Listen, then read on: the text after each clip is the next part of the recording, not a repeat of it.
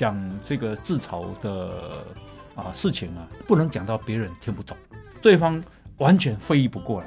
那那个自嘲好像就就没有没有没有达到效果，对对对对，很尴尬，就很像你讲冷，你有时候你像你讲冷笑话的时候，你还要解释我为什么会讲这个冷笑话的时候，我有吗？有啊，有啊。好了，不录了。大人被气，囡仔人建议，红衣欧巴人生经验全是宝。辣台妹朱姐一条灯啊套卡称，不论你有什么世代问题，拢来无大无小的垃圾哦，讲好清楚。每周四在 Podcast，长辈少年的做回来讲一个，小少来听无大无小的垃圾哦。大家好，我是郑红怡。大家好，我是朱杰。欢迎收听今天的无大无小垃圾哦。嗨。这个我们今天要谈的主题是什么呢？秋蛋积累，欧巴。进入主题前，我记得你有跟我讲说，你其实很爱去桃园玩，对不对？啊，因为地利的关系，我以前当兵在桃园。哦，对对对，所以我常常去那边。那你就跟桃园很熟喽。我来跟你介绍一下桃园最近可以玩什么。嗯，你知道他们桃园市政府最近在推广桃园眷村文化节的活动吗？它已经迈入第二十二个年头了。哦，有这么多了，是不是？你没去玩过对吧？那我来给你介绍。眷村比较少去。哦，好，没关系，我给你介绍。哦好。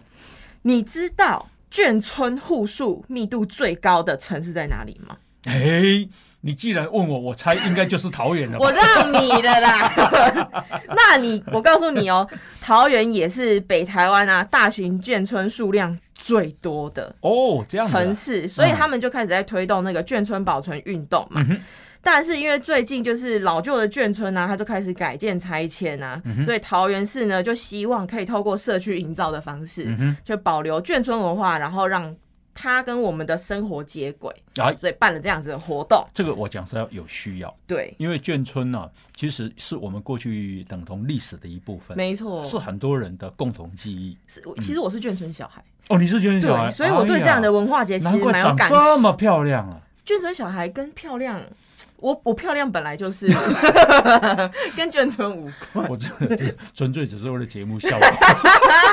好吧，我跟你讲，你知道眷村文化节啊，它是二零二二年，它有眷光在线为主题哦，就是今年主题是眷光在线，然后希望可以眷村的光景带来美好的事物，推出一系列的活动，所以你这次去一定可以玩的很尽兴。是是是。那它有什么样的主题呢？第一个就是故事碉堡屋。它呈现什么？它是市政府跟财团法人的荣民，跟财团法人的荣民融券基金会合作，他邀请了这些讲师啊，然后办一些。二十场次的体验工作坊，然后又有绘本的方式哦，所以其实长辈带小孩去，你就可以让小孩更加的了解过去的生活。眷村哦，跟台湾啊的农村或者台湾社会当时啊是是很特别的一群，是息息相关的。不，因为刚从中国过来的这些啊外省朋友，大部分是军人。对。那啊，这个要安置他们，所以盖了眷村，所以他们的语言、他们的文化、他们的饮食，甚至于穿着。跟台湾不太一样，那所以这个啊，都属于台湾文化的一部分，很需要保存，很需要就是传给下一代。对对对对，嗯嗯。然后，因为这些古老的不能说古老，这些历史文化啊，其实为了要呈现给年轻一辈看，所以他们也呈现不同方式，像是有。真实梦境 XR 的活动，它怎样呢？它整合了五 G 的技术，然后用延伸实境观赏的方式去呈现导演刘亮佐的六公里的返乡路的作品哦，所以可以更让年轻一辈用实境的方式体验眷村生活。嗯，非常好。然后另外一个啊，就是眷村生活不得不提到就吃嘛，嗯哼，所以他们有个团圆时光宴的活动，他有邀请到中破塞水蛙师，嗯，来给塞，没错，嗯。然后料理这些桌菜，然后现场还怎样搭配歌手给你演唱经典的民歌歌曲啊？嗯，所以你就可以同时有视觉跟味蕾的双重享受。是是是。然后再来一样就是新媒体的声光演出喽，他们有请到那种国际知名的异化城市新媒体剧团，嗯哼，然后跟很多的新锐的媒体艺术家，然后在太武新村这种未修复区域的建筑中啊，策划这种声光的实验性表演，应该很新颖吧？你会很向往吗？很向往，我很想去看呢、因为它你以前呈现。小时候住过眷村吗？我是眷村长大小孩啊，真的吗？就是眷村就是之间的那个人的情感连接很强很，强，很强，很强。对，而且就是你好像一出去你就可以吆喝的，然后大家一起去吃某个早餐店吃早餐，对对对，好、这个什么呃，王阿姨啊，孙大妈啊，大家都认识，然后都知道对谁家的小孩，眷村没有秘密，没有秘密哦。嗯，感情连接很强。对对对，再来唱歌吧一九七七的活动，它就是眷村首部的创作音乐剧。嗯哼欧巴，你应该跟一九七七这个年代比较有记忆关联。一九七七我刚好是要读高中，哦，嗯啊、我高一。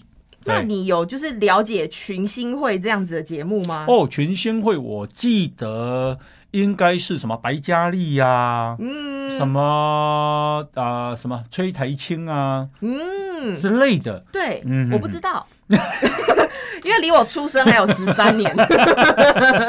对，你要弹琴，不要讲这个。但是我知道嗯。他一九七七，它是一个很特殊的年代，因为它其实就是这些歌星带起了校园民歌创作热潮，好，然后还有金韵奖嘛，也是这一年第一次办。我我就我就是民歌时代的。嗯，嗯，对对对，什么王梦果然。玲呐、什么郑怡呀、啊，金志娟呐、我知道我知道什么什么什么家修、叶家修啊，就是嗯有一些，就可能大家听过，但是你不知道是什么。你也不知道这些人对不对？对，我知道那个木棉道是王梦玲吧？木棉木棉道，是不是？看再怎么样，我也是眷村小孩。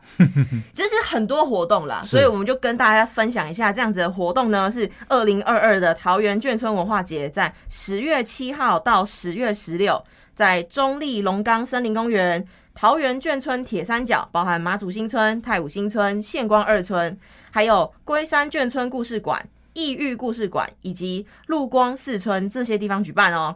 哎，这些活动有需要提前报名，大家不要错过、哦，真的还要提前报名啊？对啊，哎，可见应该很受欢迎。哎呀，大家可以回去好好的怀旧一下。怀旧一下。那详细的资讯大家可以到脸书搜寻桃园眷村文化节，这些是桃园市政府广告。你可以带晶晶回去看，晶晶吗？嗯毕竟她也是在那边生小因为她。嫁嫁给军人啊，应该是对啊、眷村很怀念，真的，嗯我自己也会很怀念，真的哦、因为我有一些在眷村拍过的照片啊。就啊啊，，哎、奇怪，哎、依稀有印象。是是，听说啊，将军啊、校级军官啊、尉级军官配的这个眷村的宿舍的大小都不一样。哦，嗯，是是是。那应该就跟我无关了。那你讲一道你们的眷村菜，眷村菜，嗯，哦，眷村菜我倒没有什么印象，因为我是那种，你还说你眷村长大的可是我只活到三岁啊，在眷村到三岁，哎？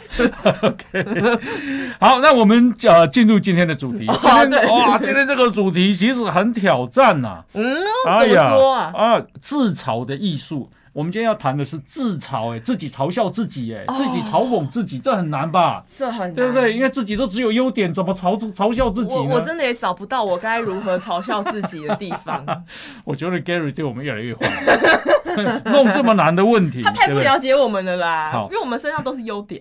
其实啊，如果会自嘲的人啊，我觉得会自嘲的人就表示他其实是个幽默的人嗯好，EQ 很高的意思。，EQ 很高。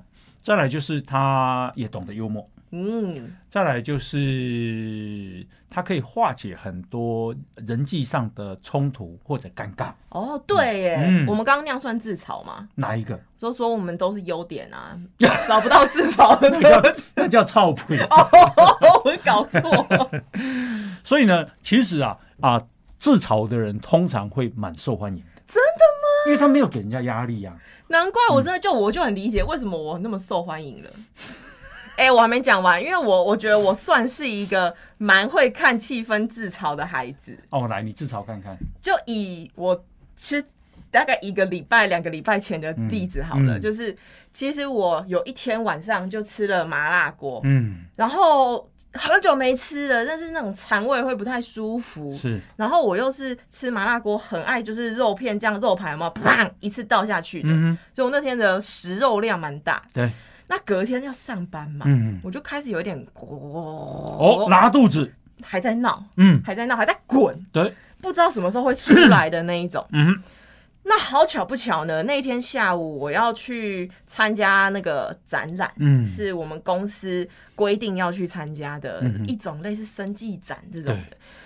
然后呢，刚好又被我老板逮到，嗯哎、你怎么还没出发？那不然你就坐我的车一起去吧。然后就叫了 Uber 这样，然后那个车上呢就是我老板，然后呃大主管这样子、三个人，我就坐后座嘛，然后腿就这样并拢拢，然后头看窗外，正襟危坐，很紧张，哦，因为肚子在闹，嗯，然后车上又有两个主管，对，我的肚子闹得更凶了，哇，就会一直紧发出对啊，那种咕的声音很大，你知道吗？啊，就怕怕忍不住。忍不住，但嗯，欧巴，你知道而且那时候恐怕很怕的就是有一个屁要放，没错，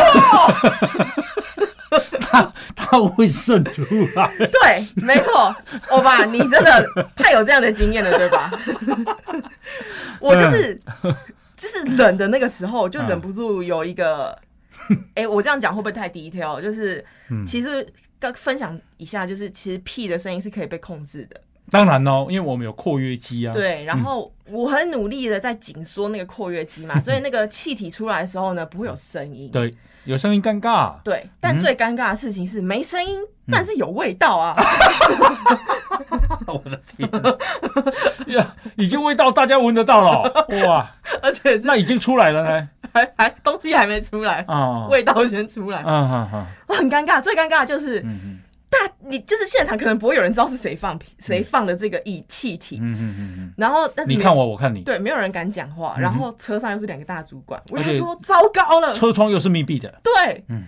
我就想说糟糕了，我觉得不行，这差气氛太尴尬，我还是出来自首好了，嗯。啊，你自己招了 我。就自己找，嗯。因为就是大家一定有待过那个诶、呃电梯的那种密闭空间嘛，嗯然后有时候一进去啊，可能就会有一股味道。对，可是你就是知道有人放屁，但你不会知道是谁放，然后大家就是很尴尬，不会啊，我都会看别人，你吗？那就是你嘛。行，我身为老妖，这是车上的老妖，我就觉得当我在当当当我在看他们说是不是你的时候，用眼神看的时候，每一个人都假装在打电话。你看，这一定就是你。没有，我就觉得不行，这个时候我要出来化解尴尬。嗯，我就跟嗯、呃老板说，嗯、老板，希望我刚刚放出来的屁不会影响你，就是我在你心中的印象，以及嗯就是今年的考绩。嗯，然后他就说，他就说。我本来还在想说到底是谁，嗯然后想说这个到底是吃了什么，怎么会这么的浓？啊啊，这样子，然后就啊开始就尴尬气氛就化解了嘛，然后就对开始我就想说哦没有啦，我昨天就就开心一下去吃麻辣锅啦，嗯然后太久没吃了，然后那个肉哦狂倒哦，嗯然后其实就借由这样的自首，嗯就是现场就开始有一点小聊了，。哎，气氛就化解了，至少有哎化解了，然后我就我就主动说，呃，那个大哥先帮我开一下窗啦，嗯，不然我老板要熏死了这样。非常好。其实我觉得你这样子就把自己糗的状态讲出来，对通常就是自己嘲笑自己嘛，对然后就可以化解尴尬，对，然后大家也会对觉得说，哎，你还蛮诚实的。啊、留下好印象。那如果是我的话，我再加码一点。你说如果你是放屁的那个人吗？对对如果我是你呀、我会说，其实雷根讲过，哦，就连他也会放屁。好，所以其实老板放屁人都会，好、意思就是你们也会，好、不要怪谁错。不是，我是说，接下来等一下放了屁都算我的、哦，啊，这样会不会更好一点？对，就是搞不好老板其实也想放，是啊，然后你直接那我就承担下来你直接了嘛。跟他说，你们都放吧，算在算我的，对对，这个对年底考绩应该有帮助。有帮助，有帮助。那个印象分呢，对对对，直接打起来。这自嘲啊，真是一个高门啊、高深的艺术。我觉得，嗯，比方说我们啊、这个，呃，我们都有尾牙嘛，嗯，尾牙会干嘛？抽奖。对，抽奖都嘛希望抽到大奖，现金。现金十万，奖。摩托车一台，电脑，哇，对，电脑、手机，哦，这样。结果你知道美国也有尾牙哎、啊，真的吗？嗯，美国也有尾牙，你猜布鲁斯威利抽到什么？布鲁斯威利跟谁扮尾牙、啊？他有公司啊。哦，他有经纪公司，他抽到什么？对，他这个时候啊，布鲁斯威利就这个啊，朱姐呢就说啊，我今年抽到摩托车耶，我刚好缺一台耶。嗯对，布鲁斯威利这时候就说他奶奶的，我今年抽到吹风机，他不需要 他哎、都不需要，这不就自嘲吗？嗯嗯嗯嗯，好，他说我前年抽到洗发精，这就是自嘲嘛，啊，嗯就是求自己啊，这个小光头这样，小光头，然后呢运气又不佳，对不对？嗯然后让大家大家会心的一笑，嗯，我觉得自嘲蛮需要勇气，蛮需要的，因为嗯。首先我们要先承认自己可能不堪的处境，嗯。或者是拿自己的一些缺点啊，比如说呃，我之前很常自嘲我自己的身材或长相没有那么好看，你不错啊，我现在就觉得不错。嗯，所以我，我自己的人生历程 真的是很常自嘲哦。哦可是我的自嘲心境是有分阶段。对，我以前在没有建立自信，就是我之前不是有跟欧巴还有跟嗯。大家分享过，我是有呃被霸凌过嘛，嗯然后有在呃就学期间有极度不自信的状态。嗯嗯嗯，那那个时候我也很常自嘲，是可是我的自嘲是为了呃希望。不要再听到对方嗯别人对我的攻击，嗯那我决定先把这些弱点拿出来讲，嗯嗯嗯，就有点像是嗯求饶的感觉。对，或者是因为我自卑，所以我先拿出来讲。嗯哼哼哼，但是后期啊，就是我开始自信心过剩的时候，我会觉得这个自嘲变成是我已经很坦然接受我自己美中不足的一些缺点，我把这些缺点拿出来给大家笑笑嘛。是，因为我在做自嘲功课的时候，我有看到一句话，我觉得哎蛮好的，嗯。就是林语堂。嗯哦，林语堂曾经有幽默大师，对对对，嗯。他曾经分享过，他说人生在世就是这样，你就是有时候笑笑人家，嗯有时候给人家笑笑。有道理，我就觉得哦，其实对啊，我们也经常可能觉得在笑人家，那我们其实自己拿出来给人家笑笑也没有什么不好。嗯嗯像我，我现在就是会，我虽然还是跟以前一样肉肉胖胖的，嗯哼。然后说实话，可能长得也不是完美，嗯，这个话我否定，真的、哦。好，来来来，我洗耳恭听。你你你讲的就是完美啊，啊啊啊好啦，我我去 can 掉我等一下下午的医美手不是。好，我跟你我跟你分享，我就是你你用身材用自己的。身材节操，对我曾经参加过呃桌游有就桌游的聚会，嗯，然后那个桌游聚会我，参加过李朝勇，李朝勇，嗯，是啥？因为周游就是阿姑嘛，你很烦，你要不要给我讲冷笑话？谐音，梗，想不到你还听懂，阿公嘛，阿公，比我小时候也很爱学阿公，嗯嗯嗯嗯阿公金几嘞？好没有这个不容易，就表示啊，你啊见识非常的宽广，啊连周游、李朝勇你都认识，要不然我讲李朝勇，一般人不不可能不知道。拜托，那是一为了要跟你主持，我很努力在做，就是一九九零以前的功课。也有准备一九六零以前的，我下次努力。好，就是那个桌桌游的聚会是呃网络上参加的，是所以有很多陌生人嘛，嗯然后我就跟了我一个朋友一起参加了桌游的聚会。嗯那其实。不认识的人一开始都马上自我介绍。嗯那年轻的时候很常自我介绍，就是哎，我叫什么啊，几岁，嗯然后星座，然后我哪里毕业，读什么系嘛。嗯哼哼哼那轮到我的时候呢，我就说我是辅大新闻系毕业的。嗯哼那辅大其实在我不知道现在啦，可能我们那个时候高中的时候，大家会觉得说啊，辅大就专门出美女。是是是是，我我不知道为什么，嗯哼，但是我高中的时候就有听说这样福大专出美女，所以我就是高中就冲着这句话，我就是读福大的，嗯。真的真的。呀，因为是美女嘛，对，因为我嗯。暗恋的对象跟我说，哎、福大出美女，你可以去读福大，我就读啦。嗯，结果他没上啊，啊，他没有上辅大，但没上，就我啊自己上，但这是题外话。嗯哼。好，这福大出美女嘛，大家都知道。然后就有一个很白目的男生，你知道嗯吗？就是那种，哎，算了，我这样有点在攻击外表，不行，就是有点宅宅的、啊，然后可能没有那么爱打扮的男生，可能我自己的解读是这样子的人没有那么擅长跟异性相处，嗯哼，但是很爱玩桌游。嗯，他就会说，这个男生不是外不是在外卖外贸协会上班就对了。对，嗯哼，我觉得应该是在外贸协会上班，所以他才会开始指责别人的外貌。哦，真的，因为他怎样说，你知道吗？他说：“哈，就你这样上福大，嗯，那这样你这样算对大，哦，对哦，因为我我我可能他不是讲你成绩，不是，他说人家说福大 他讲你外表。对对对对对 对，哎因为福大，出美女嘛，他说哈，你这样上福大，嗯哼，你真的福大的哦，对，然后我就很不爽哦，我就想说 是怎样，嗯，就上就是讲难听点，老娘上福大爱到你啊，嗯。再怎样我也毕业，好不好？嗯嗯，然后我已经忘记他读哪里，我就，但我就觉得现场都是新认识的朋友嘛，不要直接这样凶起来。我就说上福大怎么啦？我跟你说，我要是再正一点，再爱漂亮一点，再瘦一点，我根本上不了福大，嗯哼哼，因为我可能连福大都上不了，我就去打扮了，我就去玩啊，好好好我哪上得了福大？嗯然后就安静。然后其他人就说：“不会啦，不会啦，你这样子很很很可爱啦，很赞啊，福大很难考哎，干嘛是这样？”？虽然我心里就是很想揍他，但至少我觉得没有用、呃冲突的对话嗯去回应我心里本来讲的那句话。对对对，呀，这个啊、呃我觉得你已经这个领悟到自嘲的精髓了。清水吗？就是受欢迎。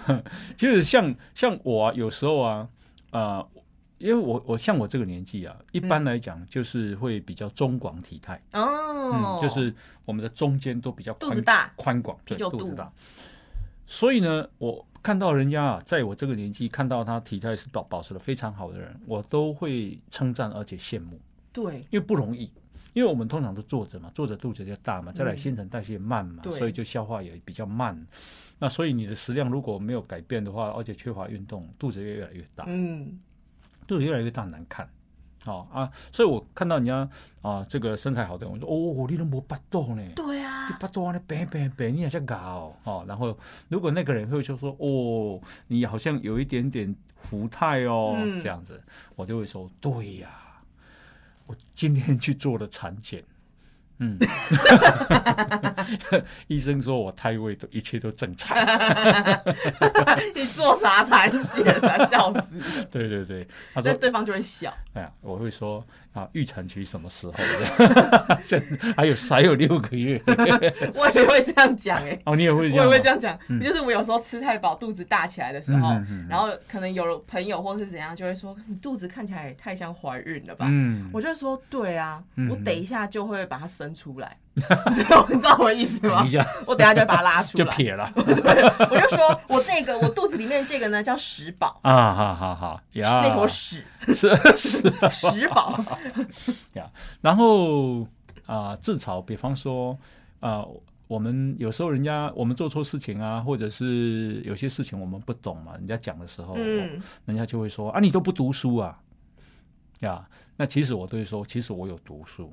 只是我读的都是 A 书，哦哦哦，你这句话小心被拿成拿来当做标题写新闻稿哎、好，就不是说这是自嘲嘛，就是说我又拿拿不读书，只是我读错了嘛，呀，就其实我觉得就是当下人家、嗯。就这是另一种状况，就是我们一种是我们自己先讲出来嘛，嗯，然后缓解气氛，是。那另一种是我们接收到别人的可能不是算恶意啦，嗯。但是就是非善意的时候，嗯我们可以用这种方式，然后感觉好像就是像打太极一样，把对方的攻击卸掉。是是，像啊、呃我我很生气的时候，啊，让让你很生气很难哦。我很生气，对，我不太不太容易就是很生气，动怒对啊对对。那我很生气的时候，人家会说哦，哎呦，你你喜欢哦，你喜欢哦，我讲你有结婚不？嗯，哈，一讲啊安怎哟？啊，我有结婚啊，我讲可以直接来点。嘿，对对对对呀，我规北拢会。台湾话其实讲鬼八会啊，嗯，哦，还有人讲说那里都是火了。哦，归什么什么会啊？就是我全我我可以气到帮，你，我可以帮你点火。我气到可以帮你点火，对对对对呀，自嘲就表表示自己很生气，啊不会让人家尴尬，没错没错不会嗯波及到其他人。没错呀。不过呢，呃，讲这个自嘲的这个啊事情啊，不能讲到别人听不懂。哦，比方说，因为那就没有共鸣，嗯，嗯，没有共鸣就表示你自嘲的这个功力不够，嗯，比方说，因为男生有些人很喜欢讲性能力，哦，对不对？男生真的很爱讲，嗯，可是像我们这种年纪啊，对不对？哦，那呃，讲讲讲，年轻人在炫耀的时候，你就说哦，我以前也是 Hitachi 哦，Hitachi 你知道是什么？日历。日历，对对对。可是哦，如果人家不知道 Hitachi 是什么，对，后来我就变成 Panasonic，好，你看尴尬了吧？听不懂了吗？对，而且哦哦，原来你说你以前是 Hitachi 是这个意思哦，你每天站的意思。哎哎哇，有果然有慧根呐！讲到这个你都懂哇，你看我努力做一九九零以前的功课，真有用啊，呀。可是现在都已经是 Microsoft。来不及了。啊，所以所以如果是从啊、你讲日历、讲松下、讲微软，可能字义上你马上就会知道。嗯，可是如果你讲 Hitachi、Panasonic、Microsoft，对方完全会意不过来，那那个自嘲好像就就没有没有没有达到效果。对对对对，对很尴。尬啊，就很像你讲冷，你有时候你像你讲冷笑话的时候，你还要解释我为什么会讲这个冷笑话的时候，我有吗？有啊有啊，好了，不录了。笑什么？气，我要点烟喽。点火了。呀，嗯，我有时候有遇过那种其实很紧张的状况，然后我也是靠自嘲的方式，然后让自己不要那么紧张。嗯就是我也是有一次呃受邀到人力银行去分享网络媒体的趋势，对，因为我以前在网络新闻工作嘛，嗯那个时候是。啊，网络新闻刚兴起的时候，然后是。我待的那间公司呢，刚好有走在网络媒体新闻的浪头上，嗯，然后大概做四五年吧，其实就有收到人力银行的邀请来分享那个趋势，以及我待的那个部门为什么可以成为当时的呃讲难听点内容农场，但是是内容农场的头啦，我可能讲出来大家可能会听过这样子，我就分享。可是因为我第一次分享，我真的很紧张，然后我我甚至连简报哦，我嗯都是大概也是陆陆续续花了大概半个月，然后嗯简报都还要去跟我的主管对说，哎、我你觉得我这样子能不能够分享，然后有没有意义，有没有内容，你会不会想看？哇，紧张到爆！但是分享其实才一个一个半小时而已，嗯哼，然后那也算是我第一次站上台去分享这些东西。我一站上台的时候呢，我就直接，这就是我不知道大家能不能够理解，就是非常紧张的时候那种如鲠在喉的感觉，嗯你会觉得啊、话想讲出来，可是这样讲不出来。哽住，然后我就。嗯 我就直接深吸一口气，因为我呀觉得大家一定也看得出来我很紧张，而且紧张到是那种其实有时候鸡皮疙瘩啊那种会站起来的程度。嗯，我就说，如果我等一下讲的有让你们听不懂，嗯或者是我的讲话的逻辑已经有点不通的话，拜托就是体谅我，或者是你可以跟我举手跟我讲，嗯哼，因为我真的是紧张到太想上厕所。嗯哼，直到上台前，我都没有时间去上厕所，因为我一直在复习讲稿，嗯哼，所以我现在想上厕所，想到我的嗯脑子都在努力控制另外一件事情，嗯哼，我就没有办法分心好好讲这个 PPT。啊，自嘲你自己很紧张，对我讲到我紧张到我大家就能体会到，膀胱无力这样子。大家就能够体谅到，嗯。就是演讲是个不容易的事对。情。然后，嗯，然后因为你知道吗？就是这是好方法。站在大家面前啊，其实哦、呃是第一我很会很紧张嘛，嗯。另外一个紧张的原因是因为你站上台的时候，大家会非常安静的对对对，专注看着你。等着看着你看，听着你。对，我想啊看你能讲什么内容，是，然后我看你能讲出什么东西。嗯嗯嗯，哦，这这虽然我的心态有点歪曲，就是，或者是有人其实就在发呆啦。真的可，是我们都上台分享了，我会希望可以有点回馈嘛互动。对，所以当我分享完我刚刚的状态之后，嗯就台下就开始鼓掌啊、笑啊。哎，就觉得你是一个很很高级幽默的人，就对对你会安排自己的尴尬。啊，厉害厉害厉害，笑笑笑，然后啊。后面还会喊加油，然 后我就真的说是谢谢。啊，对对对对，哎，整个气氛就起来了，哦，然后才开始进入我是谁，我为什么会来这边演讲，我要讲什么内容？对对，这讲者跟下面就有互动，对对对就开始有问答，是是，哇，真是擦了一把冷汗呢。像我也很羡慕别人的 podcast 为什么会做那么好。哦，嗯，他们有办法这样一直讲，一直讲，讲讲讲，一集就很顺的这样流利的讲完一集。我们没有吗？我们不容易。你这样是在自嘲，还在讲实话？我既自嘲又讲实话，没有那么夸张啦。但是我觉得自嘲是有几个状态的，嗯，因为像欧巴你刚刚讲的嘛，自嘲它是一个呃，其实是很高 EQ，然后有些人会觉得那是高 IQ 啦，因为我必须要懂得多，要有。自觉，然后要认同自己的缺点，我才会愿意把这些拿出来讲。没错。可是我有时候遇到的自嘲的状况是让我没有那么舒服的。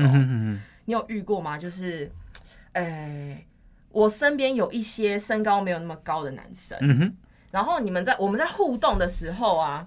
他们就会经常把自己这样的缺点拿出来讲，嗯哼，比如说，嗯，我们会聊天说，啊，你赶快去交女朋友啊，然后追不上啊。他说，哎，我就矮没，嗯，啊，我就矮，然后能怎么办呢？谁看得上我呢？哦，矮哦，不是因为他的腿腿很短，所以不容易追。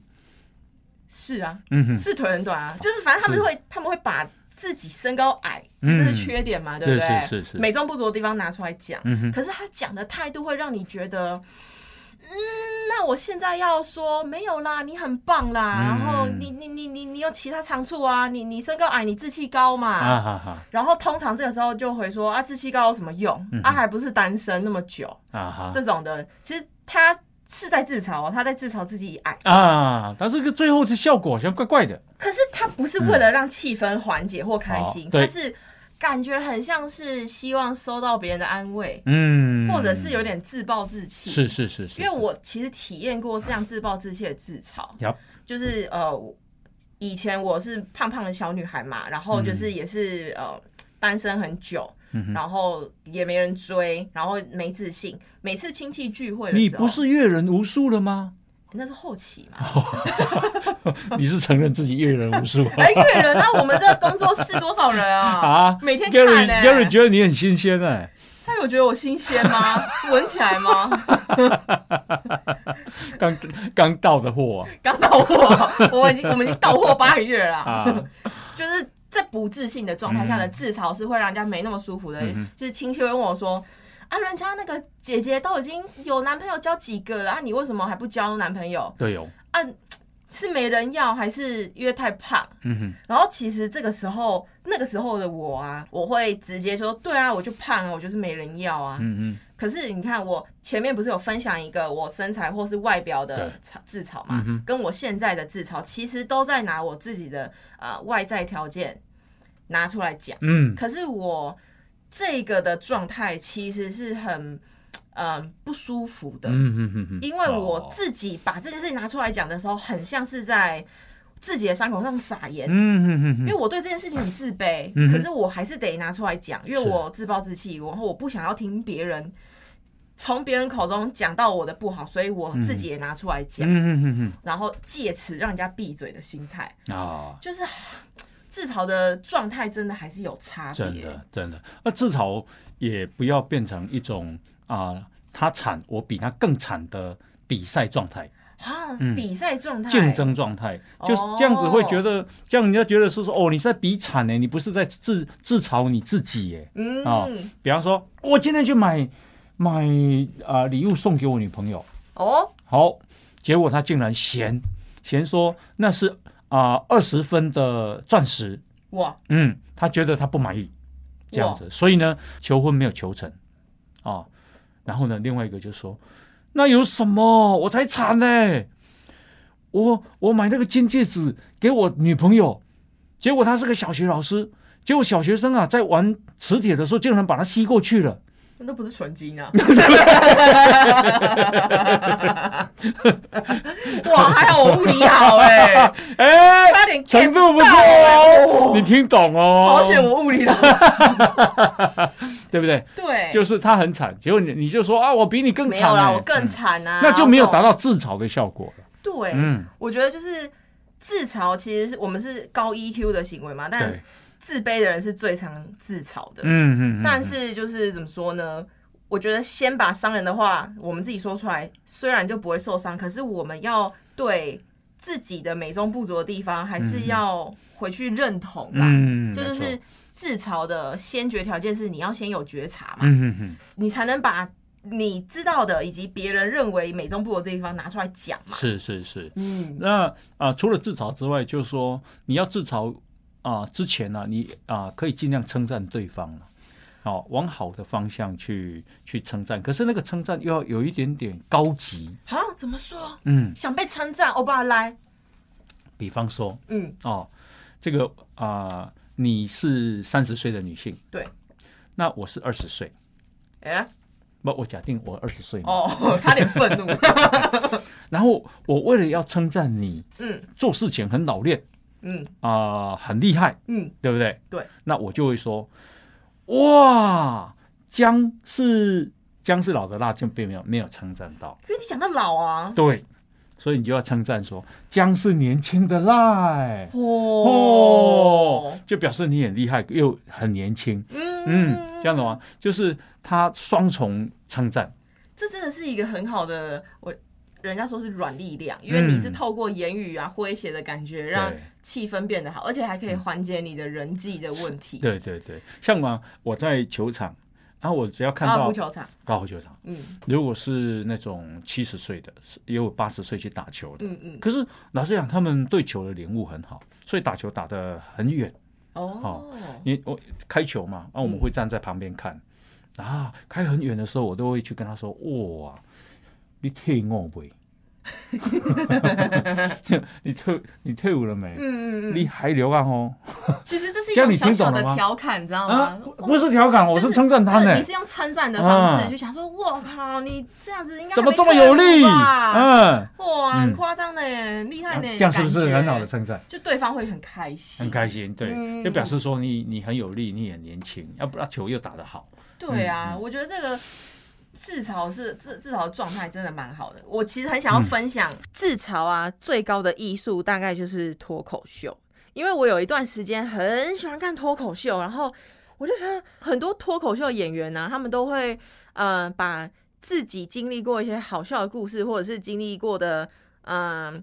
自己很糗的故事，或者自己曾经被揶揄的点拿出来跟大家分享。嗯那然后分享的时候，我就觉得特别好笑。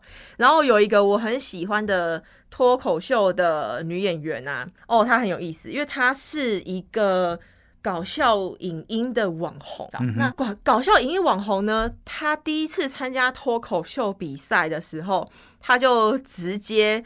站在那个舞台上，因为那是一个比赛，脱口秀的大赛，他就直接站在舞台上跟大家讲说：“大家好，我是谁谁谁，然后我是一个搞笑影片的网红。那我第一次来比脱口秀，我也不知道为什么会站在这，就是因为我老板叫我来，我就来了，所以我也不知道我现在讲的是什么脱口秀。但是呢，就是他就说什么脱口秀跟搞笑影音其实是呃很有连结的关系，是因为呢。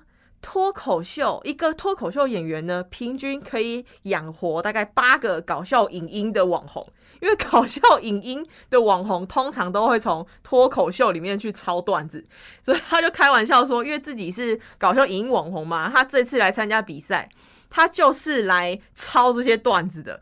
然后大家下面就是哄堂大笑，然后立刻裁判就给了他就是一个还两个灯，就觉得哇，他知道自己身为网红是一个弱势，可是他把这个弱势，呃，把这个弱势跟他现在在比赛的内容连接之后，会让大家哇。第一个会觉得他拿自己是网红事情出来揶揄自嘲很好笑，然后他又把脱口秀演员养红搞笑影音那个网红这件事情，借此托高了脱口秀演员的地位优越感，所以他会觉得说，哦，他虽然这样讲，可是并没有对嗯脱口秀演员有造成什么样的贬低或什么，反而会觉得他很幽默，然后贬低自己这样子。所以我很喜欢看脱口秀，是觉得说我可以从里面学到很多。自嘲或者是 EQ 的部分，因为就觉得哇，他们哎、他们是靠自嘲在吃饭的人呢、EQ 到底要多高啊？嗯我们在自嘲的时候，欧巴，比如说我在跟你自嘲，嗯哼，啊，我就是又胖又圆啊，嗯我就长得没有很好看啊。嗯那这个时候，你可能会说，哇，我觉得身材这样子，我觉得它的作用无限呢，所以一直可以讲身材，也不错啊。举例吧。嗯，然后你可能会觉得，你可能会给出一些不会啊，你很棒啊，然后或者是用一个啊、让人让我感到没有受伤害的方式带这个话题。嗯哼，可是有些自有些人面对自嘲不是这样子、啊对，因为有些人有自我优越感。嗯哼，如果我今天讲说哦，对啊，我说我就胖啊，然后怎么样之类，有优越感的人，或者是 EQ 没那么高的人，嗯他就会这样说，那你就减肥嘛，嗯哼哼，那你、嗯那你就努力一点啊，你不努力在那边跟我讲那么多，嗯，这个这个让人家觉得不舒服，对，所以其实这是我批评了。认为自嘲是一个第一，你可以修炼自己的 EQ，这是给自己一个修养，对，然后再来，它也是一个力量，是让你可以去分辨你身边哪些人嗯。是善，或者是对对你不善，哪些人是 EQ 高的，因为 EQ 高的你之后相处也很舒服啊。然后我觉得自嘲也是一个呃会让人对你感到肃然起敬的一个方式。因为像我分享一个新闻人物、政治人物好了，对。就是我曾经去年的时候，高嘉宇不是有受到施暴嘛，嗯对，被自己的男友施暴嘛。那那个时候的新闻啊，其实虽然一派在指责男生，嗯。可是也有一部分是在指责高嘉瑜的。为什么？他是受害者啊。对对，但是社会上很常会有一部分的人会去检讨受害者嘛，嗯，那他们检讨的背后的目的，我也不去讨论，嗯，只是呃，他高嘉瑜最后出出来，他是开了一个记者会，嗯记者会解释了一下现在的状态，然后可能还有道歉说，把自己的私事变成是好像变成浪费社会资源这样子，然后记者会开完之后呢，他就神隐了四天，嗯哼，不在公众出现。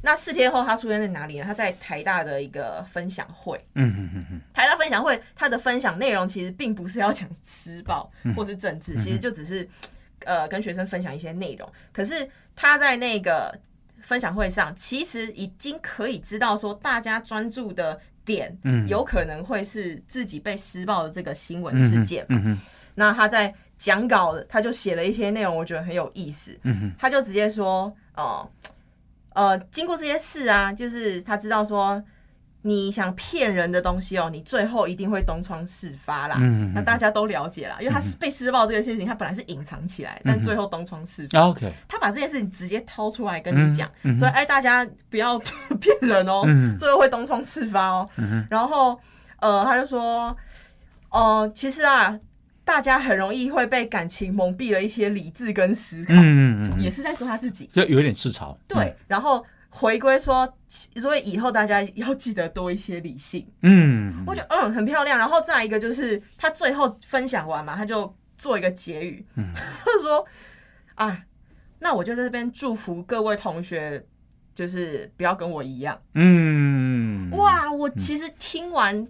我嗯。我虽然没有听现场的呃分享会，可是因为那个时候新闻有去报他去台大分享这件事嘛，嗯，就是光是新闻揭露他这些拿出来跟同学分享的话，我就觉得她是一个非常令人尊敬的女性。嗯我不论她是不是政治人物嘛，嗯哼，她是一个愿意把自己受过的伤拿出来，就是沉淀之后，她拿出来跟大家第一自嘲。嗯哼，去分享大家本来对她是一个施暴受害者的标签，嗯那现在已经撕掉了，对，因为她愿意重新出来，然后再来她用这种自嘲的方式去让化解自己这一段长时间这么大的尴尬，对，嗯。化解，掉，然后再来，大家会对这个人说，这个人很有第一有勇气，嗯。第二有智慧。就是你刚才讲说有人批评他，搞不好他从负分变成正分。对，嗯我就会觉得，因为其实可能在这件事情之前，我对高嘉瑜了解是，哎，他政治人物，嗯，哦，他房间你最不喜欢？欢的民进党？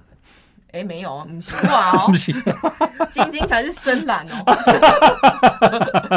晶晶听说已经变了。他对你变了。但是他跟我一起看这个高嘉瑜的新闻的时候，他也说他觉得这个女生很勇敢。啊，你看，就是其实可以跳脱嗯某些框架。是是是。啊，这个自嘲是不容易，这个是啊需要生活的历练。嗯。啊，还有常常想着自己怎么样啊可以用，其实有一点点把自己的糗态拿出来，对，然后又安慰大家，嗯。然后又让大家接受自己啊。对，嗯，比方说像我，我呢，诶，最近其实是有去做健康检查，有，嗯，那我的啊这个血管呢有塞住了。嗯。啊，最严重的地方有塞住百分之六十九了，嗯，这样子啊、那啊，我的朋友呢，他最近啊，这个他们家水管塞住了。笑死我还？没啊，你知道有一种有一种在通水管叫做通乐吗？嗯嗯，对他要去买通了，嗯，然后我就跟他说：“你帮我多买一个，多买一罐。”呀，他说：“你怎么了？”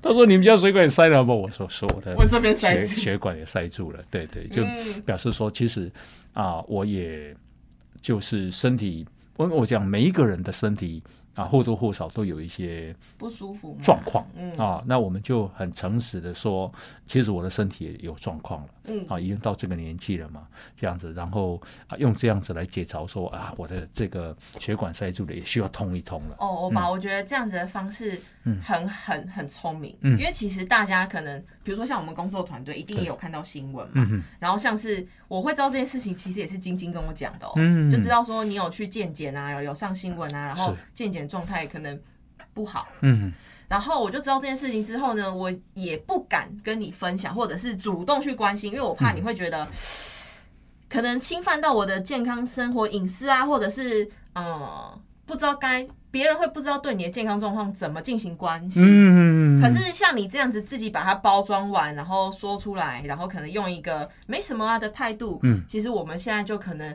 呃，可能就可以放下，就是那个我们那一层紧张，就会嗯。主动关心你说、啊，欧巴，那你就是你真的要好好注意心血管哦，不要太多喝太多有脂肪酸的东西哦，这样子。这个时候我就看谁是我的朋友，怎么看？嗯，因为有一些朋友就会来关心，嗯，说你快死了吗？好，我就说对，剩三十年而已。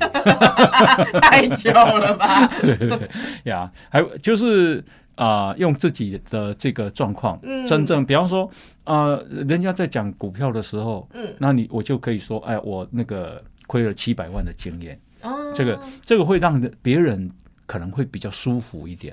呀哦，对对因为我觉得其实自嘲它就是变成是我们拿自己比较脆弱、嗯缺点或是不舒服的状态，嗯，来衬托人家的优越感、啊。是是难听一点是就是啊，没有啦，我很糟啦，没有你嗯这么这种。嗯可是就看别人会不会趁着那个优越感而上，嗯嗯嗯，我们也可以分辨这样。呀呀，像啊，有些妈妈就很在乎小孩的功课嘛。嗯，对不对？特别是数学很难对啊，哦啊！我囝哦，哦，还数学考八十分，看不在边了，考八十分哦。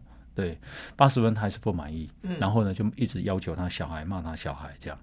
我说，其实我以前哦也考八十一呢，哦，跟你儿子差不多呢，嗯这样啊。他说，哦，那你八十一不错啊。结果我说，对啊，我回去啊给我妈妈看，我妈妈说你其实考十八呢。讲囡仔你考十八分，你来给你背十一了。对。这样我就说，你看啊我小时候是考十八分呢，对啊，哦你儿子已经不错了然后 来衬托，其实你儿子很棒，你要这样子啊。但是如果我直接跟他讲说，没有，你儿子真的很棒，很努力了他搞不好听不进去。对，或者说啊，你不要苛责他了，你不要骂他了，不要处罚他了，他可能听听不下去。对对对，他如果看到说啊，我们考十八分，现在还有一碗饭吃，对，然后他可能会莞尔一笑，嗯 然后对自己儿子的态度就不会那么紧张了。是是是，好，那，这真的是一个我觉得大家可以慢慢学习的软力量。没错没错哦。好，那我们今天呢，这个啊自嘲的艺术，嗯啊，好，我们今天呢非常感谢啊大家的这个收听，收听啊，那我们今天就进到这边，波导波谢大那就家，再见，拜拜。如果你喜欢《摩大波塞垃圾哦》这个节目，赶快分享，让更多人看见。好，记得按赞粉丝团，加入 Line，搜寻“摩大摩西垃圾哦”，就有我们节目的最新消息哦。我们节目在 Apple、Spotify、KK Bus、Google 这些平台都有哦。我们下次见，拜拜，拜拜，拜拜，拜拜，拜拜。